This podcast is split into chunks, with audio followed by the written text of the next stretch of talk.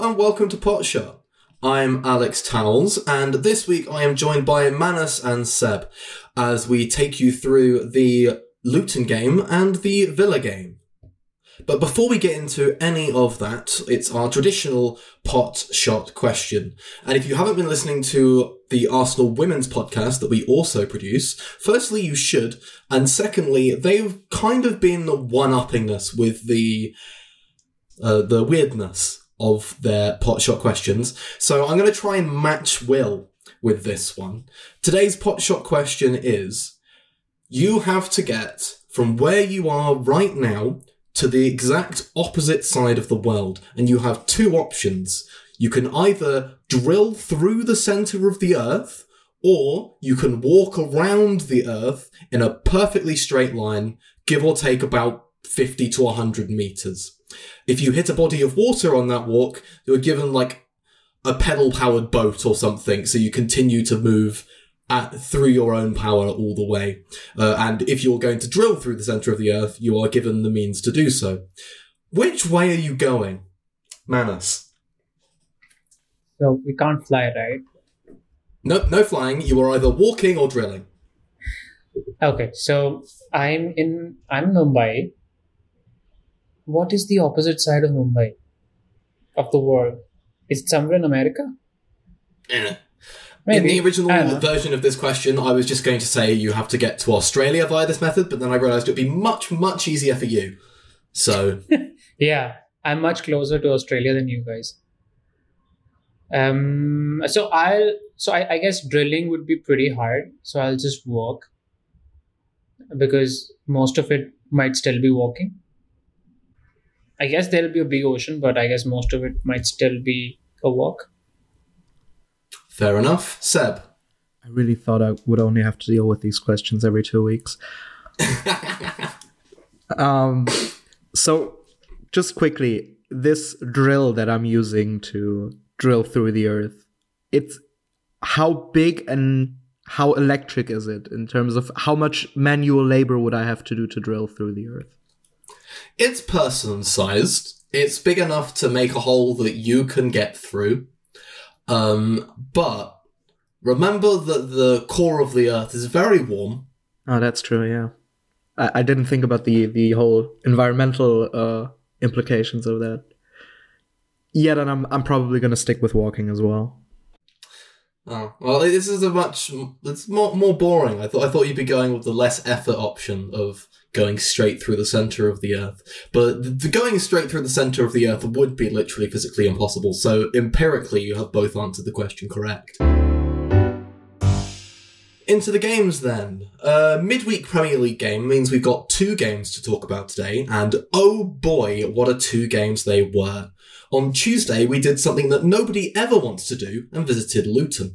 It was a ding dong affair that finished 4 3, where mistakes from set pieces and some not great shot stopping from Raya made a much tighter affair of what should have been a routine win.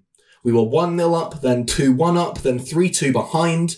In the end, we needed an equaliser from clutch Kai Havertz, recently crowned Player of the Month, and a winner from the final kick of the game. Fortunately, Declan Rice is starting to develop a very nice habit of scoring those. Then on Saturday, we visited another popular tourist destination, Birmingham, where we faced this season's surprise package Aston Villa. Our hosts took the lead early through a quality John McGinn finish, setting them up perfectly to frustrate them for the remaining 80-ish minutes of the game. We managed to generate 1.4 expected goals, even while final third sloppiness meant that many promising situations were not turned into shots. In the end, we weren't able to find a breakthrough, and it finished 1-0 to Unai Emery's side, in a result that left the heads of the Arsenal fanbase, on average, hotter than the core of the earth which I've just asked you to drill through. We'll start with the Villa game as it's freshest in our minds and then look back on the Luton performance. Manas, how did it feel to get Unai Emery'd? Oh my god. Okay, so I'm just gonna. I'm so annoyed by the Villa game because because you know when you play all the football and a game where you could have scored maybe three or four goals, you end up losing one 0 It's just it's such a kick uh, in, in in your in the behind, especially against Unai Emery, who I don't know. I think Villa, Villa to me feels like very much flavor of the month right now. Uh, I mean, they are playing good football, but the game they played against us, I mean, we should have just killed them. And I'm just super annoyed that we lost that game. The more I look back on this game, and to be fair, I have only watched it once, whereas I believe you guys have watched it twice. It was frustrating, really frustrating at the time, because not because we played really badly, but because we were doing pretty well and just couldn't capitalize on it in any way, shape, or form. Um, Seb, does that correlate with how you were feeling about it?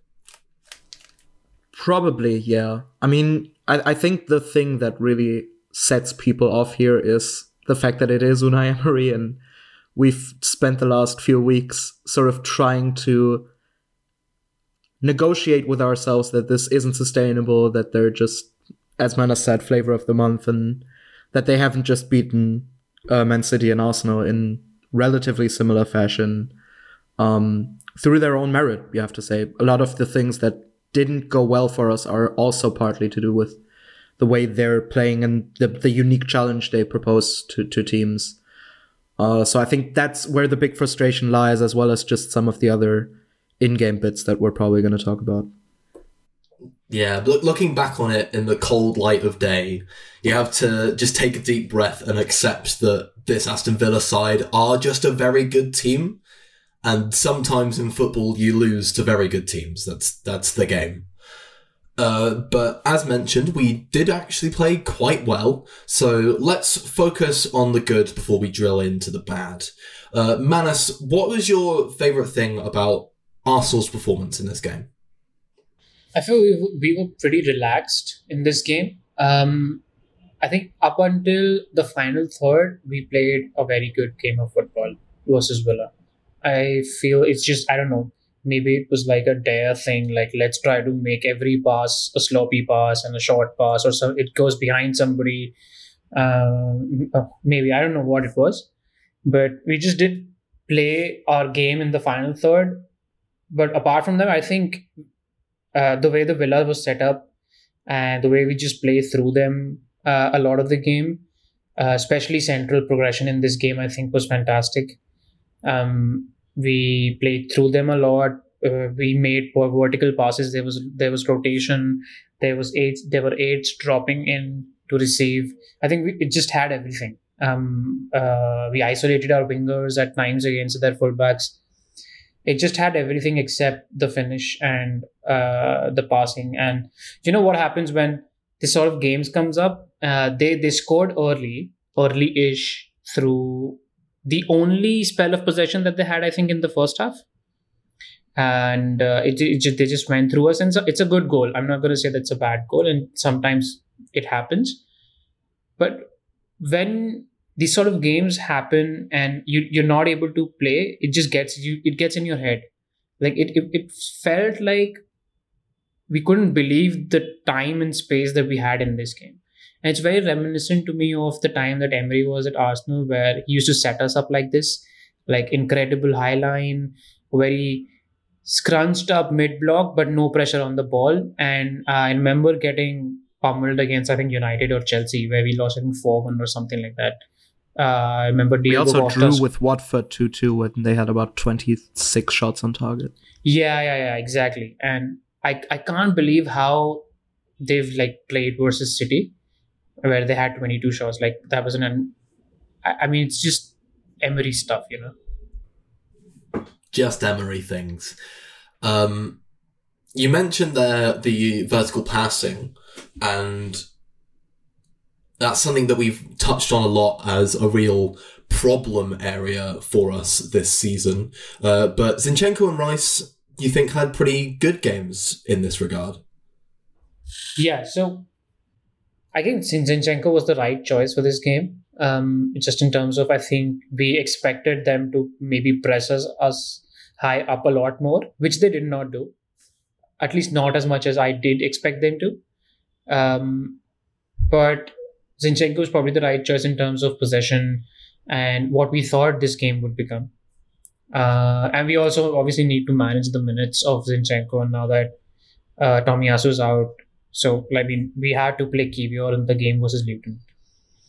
I think Zinchenko had a good game. Uh, I wouldn't really blame him for the goal, uh, even though it came from our left side. Uh, it's just, I think it was a great team goal from Villa. I don't think he made a mistake there, uh, as as was the talk on the timeline at the time, uh, on Twitter at the time. Uh, and Rice, I think again he, he's he's had he's having a really good couple of weeks for us. I think in terms of possession and general play. But like, I think he's just weight of passing, the way that he's, you know, the uh, the zip that he's putting on passes out wide to Saka is just really good to see. Uh, obviously supporting in attack and then obviously cleaning up everything uh, defensively, which we've talked about plenty of times. I just felt like on the goal, uh, he he's the one with Gabriel who goes down towards their our left side to close Bailey down I don't think he needed to make that because I think Gabriel mostly had it covered. And if he would be in the central spot where he usually would be, I think he cleans that goal up much better than what uh, White attempted to do. But I think he had a great game. I think we're managing him pretty well, uh, letting him receive facing goal rather than back to goal. It's just it's doing good things for him. I think. I don't really want to focus on the goal that they scored that much because, like, while as you mentioned, there was things we could have done to defend it better. Anytime you concede, there's going to be things you could have done to defend it better, and like, unless there's lots of glaring errors, I don't think it merits using hindsight on it in that sense. Sometimes good teams score good goals against you. It is what it is. Um, I do want to drill into uh, central passing a bit more because even I noticed like while watching live that Zinchenko was able to pick up the ball from the back line in inside the Villa block a lot more than he has done in previous games. So, Seb, what do you make of our central progression this game? And do you think this was a sign of us getting better at it? Or do you think it's a fact that it's part of Villa sitting off, but also sitting high? Yeah, I, I would claim it as a mixed bag with some aspects that might appear good on the surface of it, but are probably as much of a consequence of how Villa set up against us than it is our own play. Um, I generally agree with Manas that the way Declan Rice has progressed over the last few weeks is, is really promising, and he's been, I think, in four of the last five games, the, if not the second most touch player uh, in the team, which is remarkable considering that's usually Saliba and speaks as much to his own development as it does to a, a slight shift in, in team dynamics. Um, but as much as there was some very good central passing, a lot of that is down to Villa's challenges they propose to us when when we have the ball, right?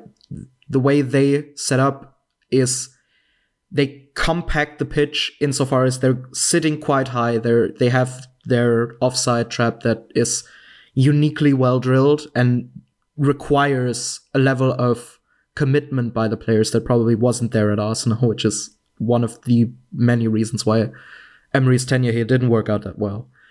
But what it does do is it compacts the area of play quite significantly. They were really good at sort of clamping down on um, getting into the eights when they are higher up and sort of getting wide combinations going insofar that once a pass is played into the wingers, not going in behind, but sort of stationary to set off combinations out wide, they would immediately clamp down on us and um, illegally or legally stop those combinations from occurring. I'm, I'm still undecided on whether the amount of loose passes we had, especially in the first half, is a consequence of them sort of closing down passing lanes and passing angles to the extent where those were forced or just a lot of singular individual errors. I mean, once Saliba plays the ball to a corner for us, that's when you realize you're probably in in a bit of trouble. Um, but we did manufacture a couple of good opportunities. The big issue here is, and and this is something Arteta sort of touched on in the post game interview as well. There were a lot of instances where we were able to get past their back line, but in a way that it wasn't prepared enough for us to do anything with it. We at some points we did start to force that ball into Martinelli, especially um, to a point where once you be once you're behind the line and, and Martinelli receives, you a have about 20 meters left to play into. You have Villa defenders running back towards you, so the the amount of time you have to make decisions is, is significantly shrunk, and you're in a position where you have to control the ball on the turn and in momentum while having your head clear on your next decision. And it's it's an awkward position to be in, and it's it's a big reason why their uh, sort of high line works as well as it does. Yeah, the high line's an interesting one, right? Because I'm pretty sure we've talked about on the pod that in theory, playing a high line but not really pressing is a terrible way to play in the Premier League because any half decent team is just gonna ping it straight over you and get in behind all the time. And yet we weren't able to do that against Villa at all, really. Like, as, as you mentioned, we found it sometimes, but we weren't able to turn those situations into good shots. Why do you think that is? There's an educational example of this recently in the uh, Chelsea Spurs game, where Spurs, with the caveat of them having nine men and Chelsea having 11, uh, were put under some of the same issues where they were forcing those balls in behind and having awkward ways of trying to finish before sort of figuring out how to play against a high line like that. And one of the key factors in that, and something that we probably could have used more, are sort of off ball runs that combobulate, discombobulate the last line, insofar that if you have Havertz going beyond the last line, sort of dragging someone with you, you discombobulate the organization of the line. And at that point, when the line isn't as set as it is, then that that's the opportunity where you can play the balls in behind to an actual runner. You then also have the advantage of having someone who's off ball, who's already in behind the line. They're more set to receive once you are in a position where you have momentum and are able to charge at goal it's it's one of many ways you can you can go around that. Um, but it's something we haven't really done, and something that Arteta probably mentioned as one of the reasons where we didn't prepare the movements of getting in behind as much as we probably should have. On the high line, right? I think we just, like I said uh, in in the beginning, I think we were just surprised a little bit. Fact that there was so much time and space with uh, the defenders had on the ball and there was so much space behind the Villa backline, and I just couldn't believe that we didn't start doing the high high ball earlier and sooner. And once we did start to do it, we got in behind them.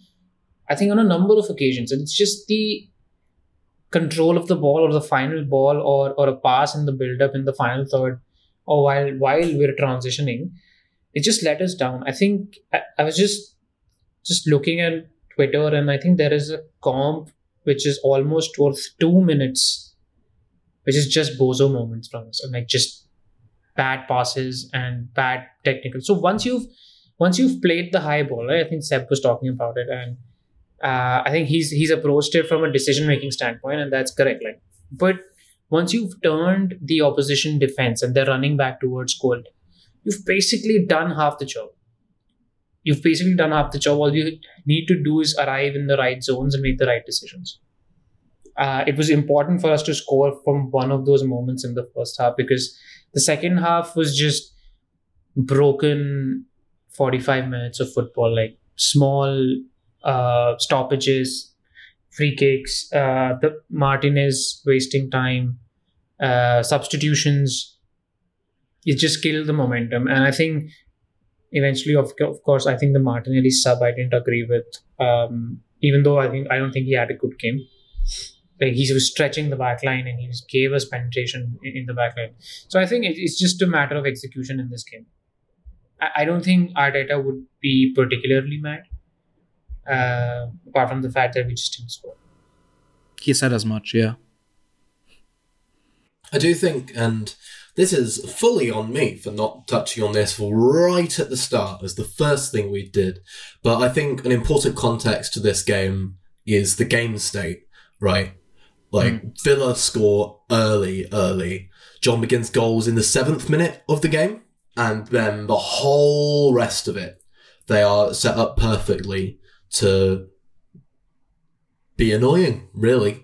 Um, so we're talking entirely in hypotheticals if we're talking about if Villa didn't score early, but Yeah. we have to acknowledge the context of like we were the the game was stacked against us from the seventh minute because Villa didn't have to come at us, open up spaces uh, anymore. They just they were perfectly happy to sit and let us try and get in behind them, and we couldn't really. The funny part is that there was so much space. All it needed was wall pass, bang, you're in behind, or like just di- just the direct ball. How many times did you see us break the direct ball? How many times did we basically turn the ball high up and just didn't take advantage of it? Like, I think four times or five times we turned turned or had a high turnover.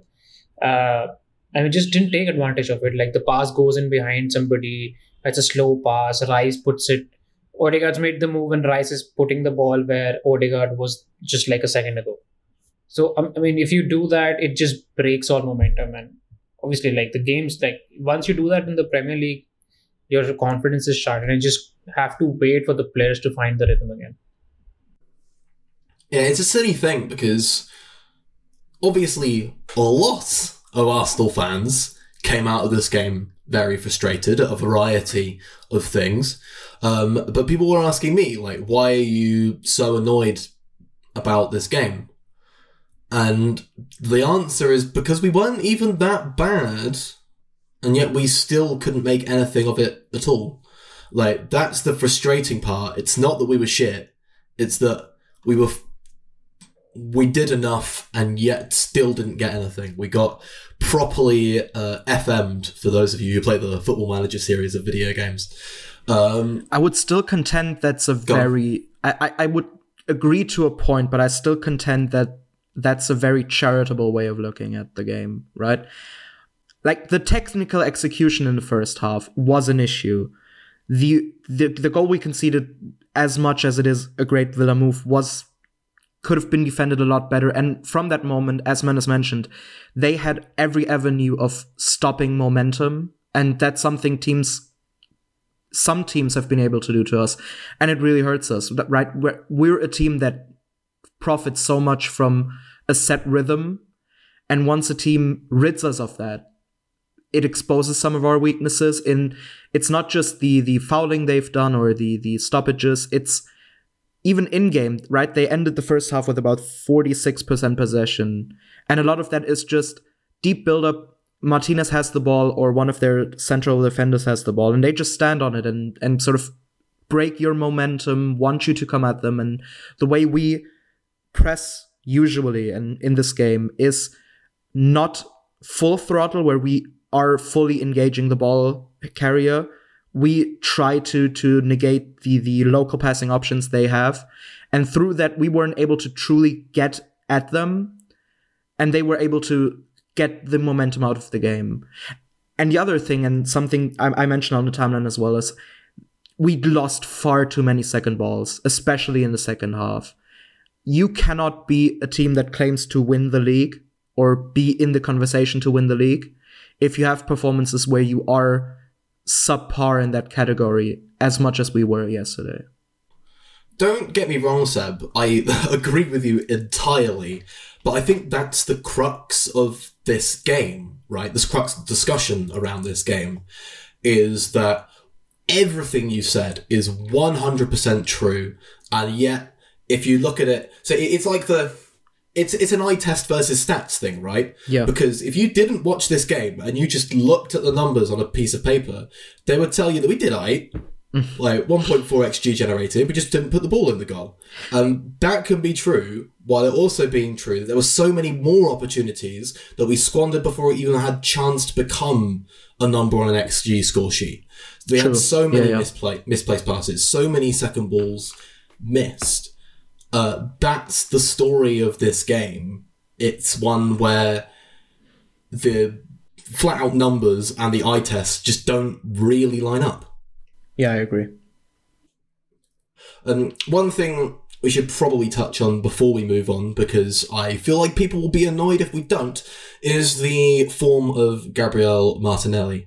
Uh, online, I noticed a lot of people frustrated with his performance in this game, uh, because while he was our only threat in behind, well, one of our only threats in behind, and he did manage to stretch Villa with his pace.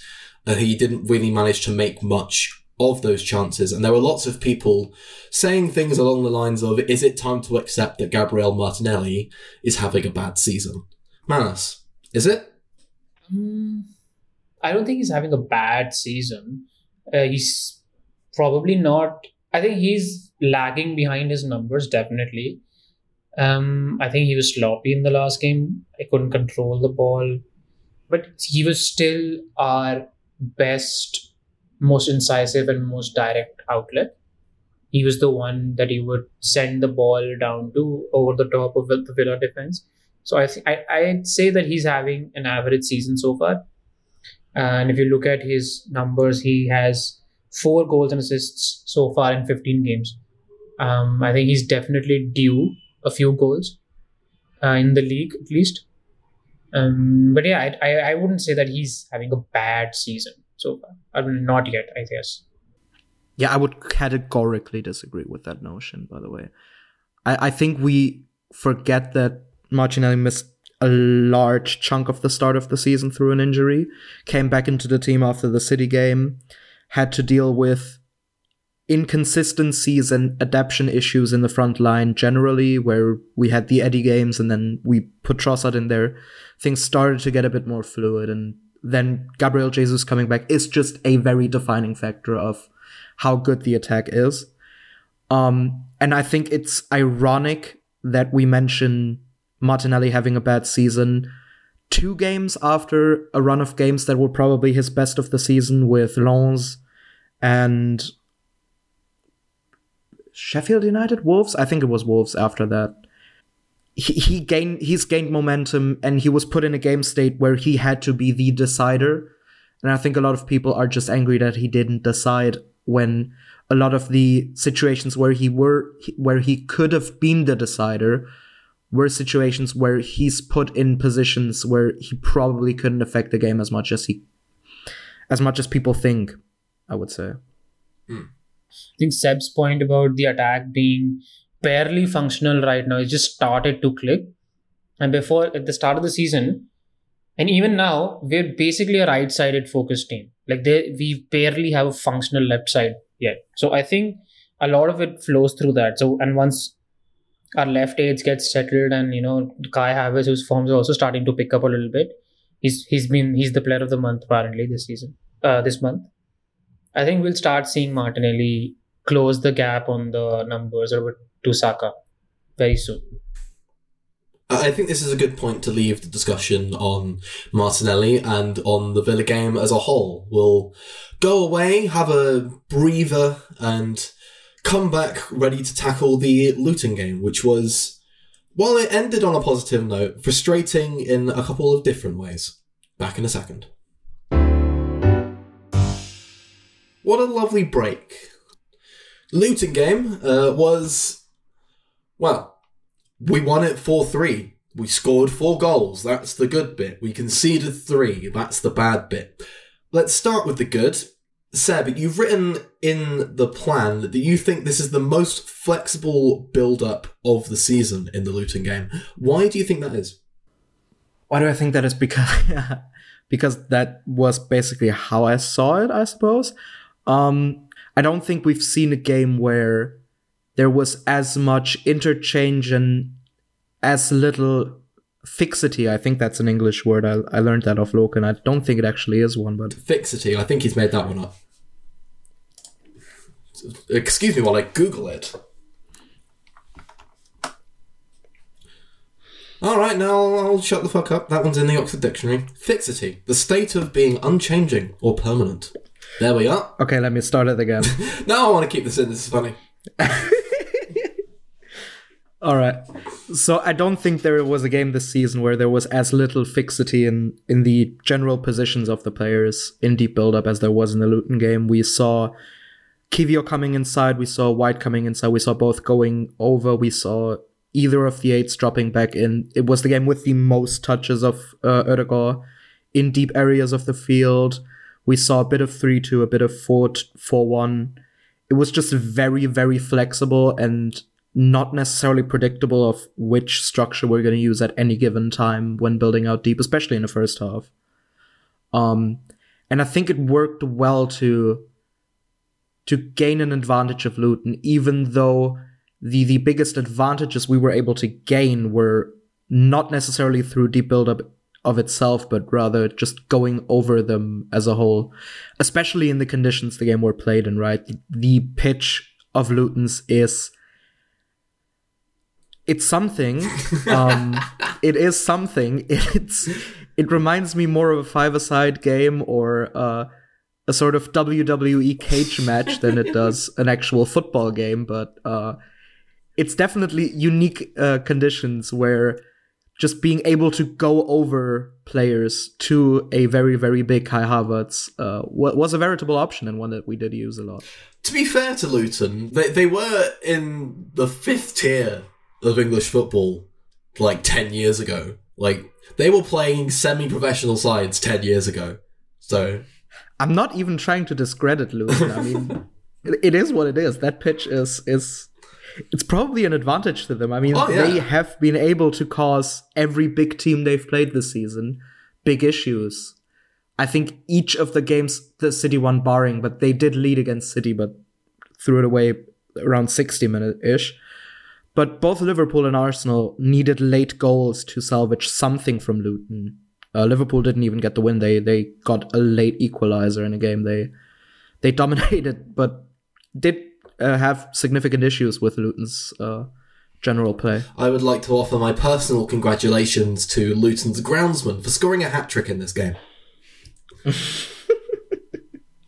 uh, Manas, what what do you think of the of our build up structures? And well, I say structure; it was, it was very flexible, as said. Yeah, I think uh, there's a macro point here rather than uh, focusing more on Luton. I, I guess I want to focus on the past month where I feel uh, the players have also started to get a, f- a sense of rhythm. I think I think there, we called a, a podcast the one before it was called like we talked about rhythm a lot. Uh, and I think Arteta has also started taking off the handbrake a little bit for for these guys where I think he's just allowing them to play the football now instead of having very strict positional or predetermined sort of uh, uh, structures. So I think he's allowing more problem solving by the players on the pitch, which is good for us because we are more we're very different from a Man City who can basically steamroll any any opposition when they want to at any point. We're more we work better when we're more dynamic. And if you introduce more movement uh, in the players uh, as long as largely you keep the same positional structures it's better for us. So i think there's a general macro theme here where he's allowed a little bit of collective problem solving on the pitch where i think seb said there was there was there were times where we were 3-1 3-2 there were times where uh, in the Luton game where we were doing a 3-3 sort of build up where uh, basically like the, the three center backs, one full back, two center backs, one full back, and then there's Odegaard, Rice, or maybe Odegaard, uh, Jesus, and Havertz all dropping uh, to cause problems or numerical overloads. I think that was pretty interesting, and I think uh, in terms of like e- even Saliba, when you look look at him and his role in the build up, he's starting to do he's starting to take the responsibility a lot more. I've always said like he's the main progressive passer of the team in the middle third. Uh, he's starting to like step on the ball a little bit. Like he he knows when to move the marker, when to pause, and then just quickly whip the ball across the marker or beyond his his the the guy's going to press him. So I think we're starting to become a little more fluid, and that helps. That helps Odegaard. That helps Havertz. That helps uh, Rice, obviously, in just being a more dynamic team. Absolutely, and I I remember thinking during the Luton game, and admittedly, game state does come into this because I was thinking this when we were three two down, hunting for the equalizer, hunting for the winner eventually.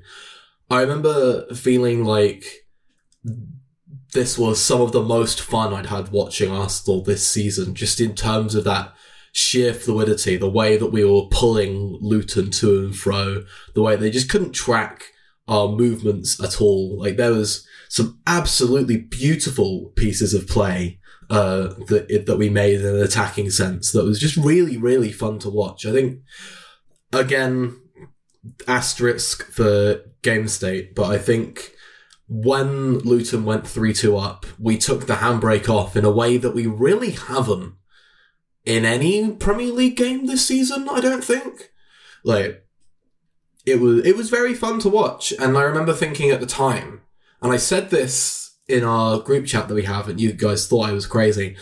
Up until, like, really, like, the 95th, 96th minute, I wasn't even that, like, stressed about the game. I, I wasn't a nervous wreck worried that we weren't going to get the winning goal. I was enjoying the attacking performance that we were putting up, and I felt that us getting that winner was an inevitability.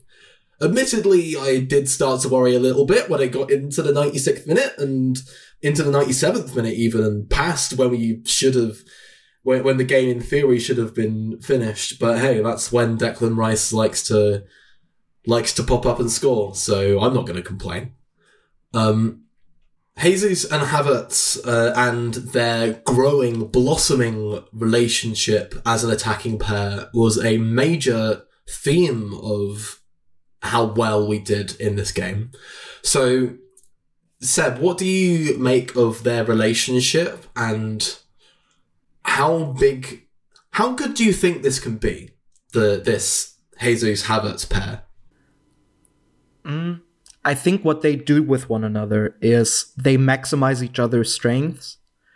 With Jesus, you have a very instinctive player and someone who likes to drop in and wants to participate in the game. And with Havertz, you have one of the most intelligent movers off the ball in the world, who is able to pick up those positions and function as a forward even when playing in midfield. Um, credit to Billy Carpenter, who uh, sort of had the best description of those two in tandem as a midfieldery striker and a strikery midfielder, which in theory just works extremely well. And both of Havertz's goals against Lens and uh, in this game against Luton are basically that of uh, Jesus feeding him the ball in a sort of midfield position where Havertz, in theory, would spend more time to Havertz popping up in nine spaces. And I've always maintained that his greatest qualities come when he arrives into those spaces rather than occupying them the entire time. Um, I, I, think we need to speak about Havertz generally because he really, really picked up form since the last international break. Um, both in terms of the maximization he gets out of his role when Jesus is playing with him, but also, the biggest compliment we can pay him over these last few weeks is that when he is in deeper midfield areas, he looks like a midfielder again. Those very static, very soft layoffs he does to to teammates he did earlier in the season, where he did look like a lumbering center forward dropping deep on occasion those are largely gone and he he's back to being someone who understands what he needs to do in certain midfield spaces and someone who who is a lot more comfortable in those spaces and and with his body as well. We we talked about the cumbersome nature he showed earlier on in the season and the, the cumbersome body language he showed and the sort of deference he he per he permitted through his actions. That's almost entirely gone. He's very engaged. He's up for fights. He he engages in duels and actually gives it to his uh, to his opposition, uh, which probably is a large part of what endears him to Arsenal fans these days as well. Um, and and those dry uh, those driving runs with the ball through deep areas really help us and are some of his best strengths that we're sort of suppressed by having to play as a one dimensional tall center forward for far too long, in my opinion. Yeah, just to add to that, I think uh, he was on record at the beginning of the season, before the season started, I think, where he's he said that I need to learn how to be a midfielder again. Mm-hmm. At Chelsea, Yeah. he was basically the striker in number nine, uh, and I think he's starting to remember again, maybe, and a little bit of confidence is all, always key. I mean, it's it's important to mention. I think his off-ball work because I, he's player of the season this month, and I would give it to him basically for his off-ball work. In the in the Villa game, he he was the one who caused two high turnovers, and he basically put two balls in the O zone for Odegaard twice, and he should have scored both of those goals. Yeah. I, I'm really glad that we're having this Havertz like love in at the moment. Uh, I think it's really good that we're able to sit here and praise him for the confidence with which he's playing right now. Uh, and Seb, you mentioned earlier Billy Carpenter, and I think Billy did a great job in a few recent articles of one putting what was wrong with Havertz's game and then explaining how that's gone. And I'm talking about his hesitations. Like Havertz previously was kind of visibly unsure of what he should be doing. You mentioned how he needed to relearn how to play midfielder, and he was hesitating uh, with make when making these runs that we know he's so good at. Um, and it was meaning that he was arriving in the spaces that he should be, but a second too late. The chance has been gone. He'd missed the opportunity. Uh, and the big, big sign that he's improved his confidence is that that hesitation's no longer there. He's making the runs now and he's getting onto the ends of things. And his equalizing goal in this Luton game came from exactly that. He made made a run towards the penalty spot, ghosted into the area where Jesus was able to hold the ball up for him and then lay it across for him to put the ball in. And I think all of his goals in this recent run of games have come from situations like that where he's just popped up in the right place at the right time and mm-hmm. he's always known where to be he's just had to remember when to get there. And now he's got the confidence to not hesitate with those runs. It's, it's so good. And I'm really happy for him personally that he's doing so well and happy for us as a squad that we've got the eight that we were promised now. Um, you also mentioned his driving runs. They're so fun. What, like, Manas, I remember an early pod in the season I, I was it the Community Shield? It was either the Community Shield or like one of the first couple games of the season where there was a clip of Havertz receiving the ball in midfield and just playing a bounce pass backwards instead of where there was a gaping hole behind him if he just turned and run. And in these most recent games, we've seen him turn and run again and again, driving at the opposition, taking cues from players like Declan Rice, for which this is bread and butter. It's really fun. I'm enjoying Havertz at the moment. Like, no, before we were talking about Havertz, like German Joelinton kind of thing, like half ironically. Now it's just fun. He's he's playing well. It's great. Unfortunately, we do have to touch on some of the less good things that happened in this game. Uh, namely, that we conceded three goals, none of which were particularly good goals to concede. I'm not going to turn around here and be like fair play, like I did with the Luton goal, the the Villa goal, uh, because there are errors that we made here. Um, Seb, you tweeted during or maybe after the game, I can't remember, uh, that it was nice to have a couple weeks without Raya discourse. Um, welcome back. Yeah, that that turned far too quickly for my liking. Um, I think the case with Raya is is what it is. He's we know why he's here and we know the qualities he brings us, but we're just constantly at this point of having to argue if the margins he gives us are outweighing the or not outweighing the margins he's taking away at the moment. And the Luton game is is probably the best example of some of his limitations, albeit some of those are things that goalkeepers just sometimes do, right? The the corner he conceded where he jumps under the ball, that's just something keepers now and again get caught out with in not judging time appropriately. Onana has done it a fair few times. Uh, if you look back at the Arsenal versus Chelsea women match that happened this weekend, uh, Ann-Katrin Berger for Chelsea did the exact same thing, went under uh, a free kick and, and conceded that way. The problem is that this has been a bit of a theme where he has been caught out quite badly in a few moments.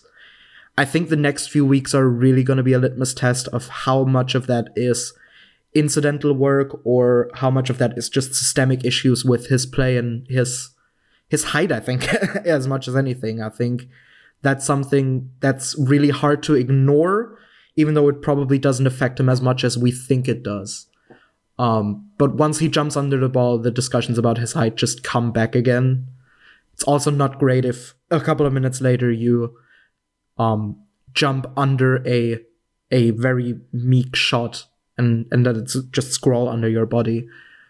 Mm. I, I'm still very undecided on the whole Raya issue, and I think what the main thing we need here is clarity.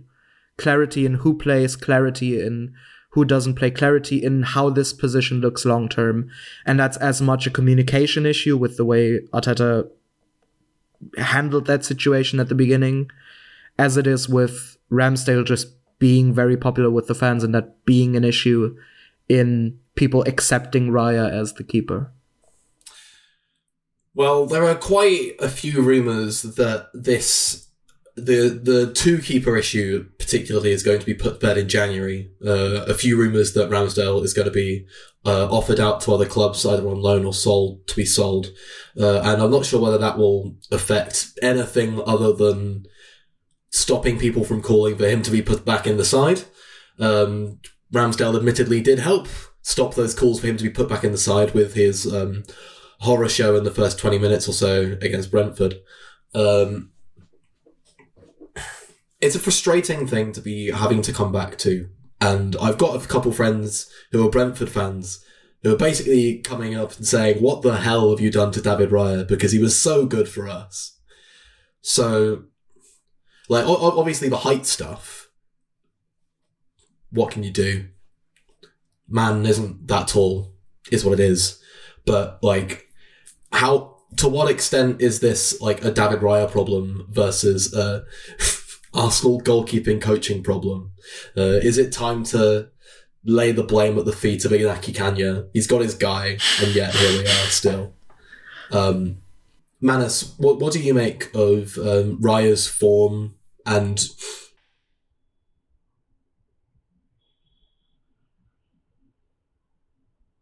Yeah, I mean, not. I don't think it's going to go away soon. Uh, hopefully later, but I I still don't feel that he's gonna let Ramsdale go in in in January. Who was that words? I just want to start with that because like then who is the second keeper? Um, Hein. But in terms of good old Karl Hein, I think uh, in a general sense for how we want to play our football, I think he's with his feet. Uh, we just want him to be that center back in build up and the first player in build up. In that sense, I think it's it was a smart buy, but uh, also because like he, he's he's the type of keeper who's gonna come and claim crosses, right? And that was what was impressive.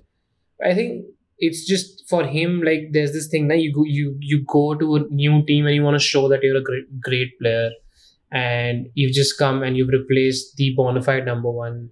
You you want to prove that you're great. So he's coming out probably trying to claim crosses that he shouldn't, or or he should make better decisions on some of those. And he's let in a goal versus Luton where I don't think he should come for that cross. It's it's not he's, he's never going to catch that. And he, he ju- like challenges for the ball and he loses it.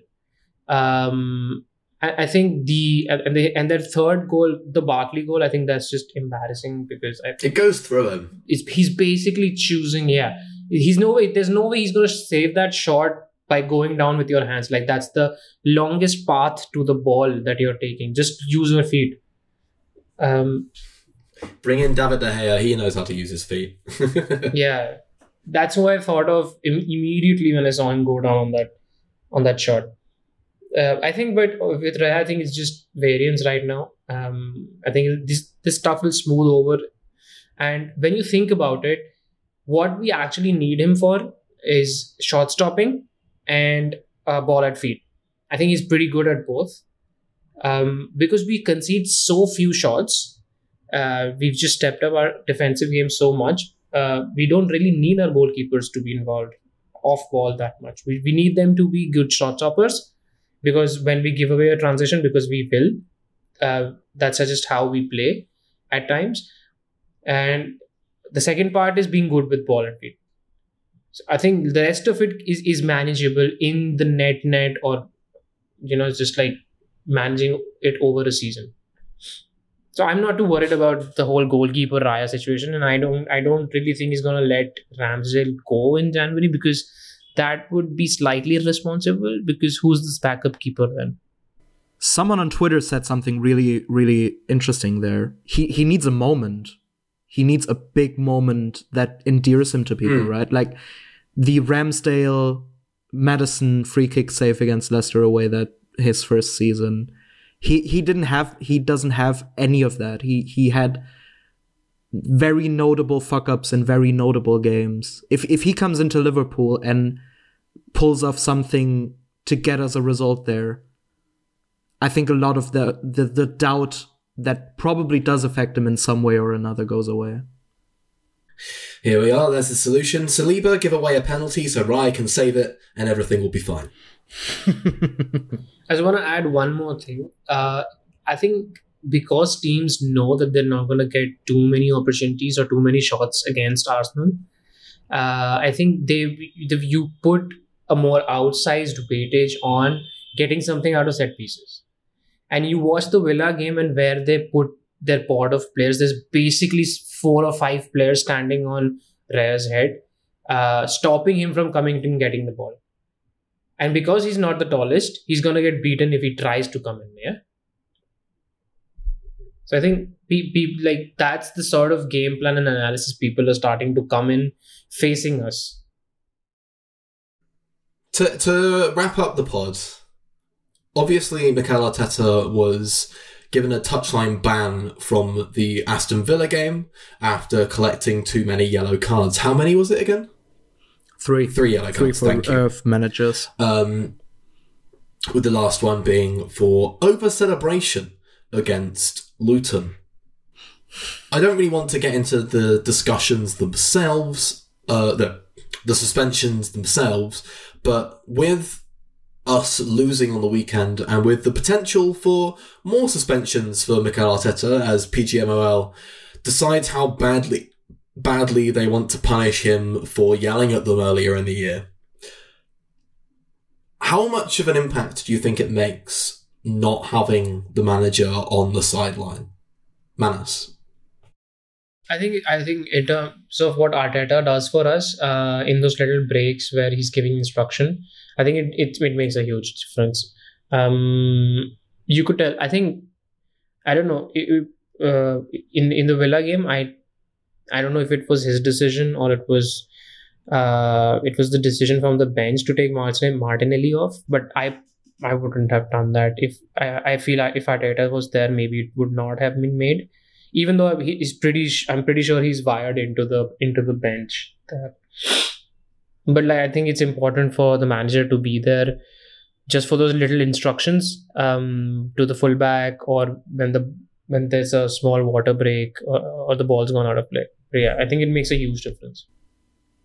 I don't think there are two managers that are as active on the touchline in terms of micromanaging little movements of their teams as uh, Mikel Arteta and Unai Emery are. They're quite similar in, in that respect. And I think that's one of the things you lose there in terms of Arteta constantly giving little instructions to the team, as well as what Mana said in the short breaks we have. If uh, Arteta gives the instruction for Raya to just sit down for a bit so the team could have a little team talk.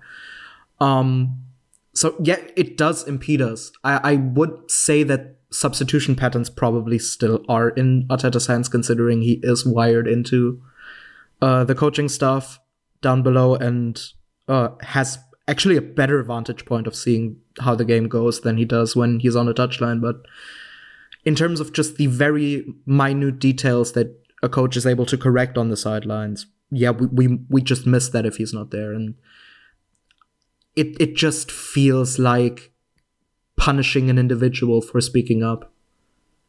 I just can't shake that feeling. Yeah. It's not good. It's not fun. Um, Especially considering Pep Guardiola gave it the big one against Luton, celebrating towards their bench. And uh, shock horror, he was not penalized for that. I, yeah, I, I think the over celebration was like because he had loads of people around him, and they specifically brought in that rule of only you can be standing up, and that's it. You know, the anti Jason Tindall rule. yeah, but there's also a rule that you can't leave your technical area. Um, I think and that was. Guardiola literally went over to the Luton technical area to give it the big one in their face and uh, was not punished for it. Yeah.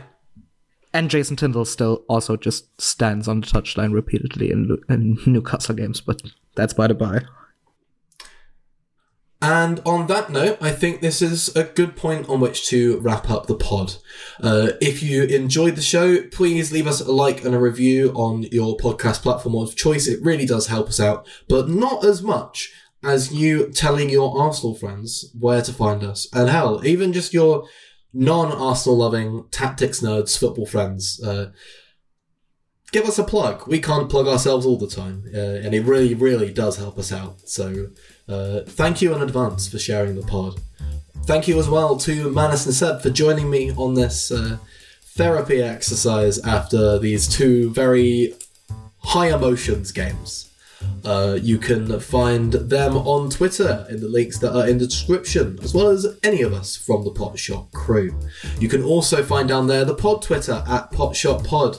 Uh, send us any questions you may have, uh, or if you would drill through the earth or go for a nice little walk around the earth. Let us know what you think. Uh, thank you to James Blake for making the music. You can find him on all good music platforms at JW Blake. And thanks again to you for listening. We will be back next week after the PSV and Brighton games. They're coming thick and fast now. See you there for it. Cheers. Doom, doom.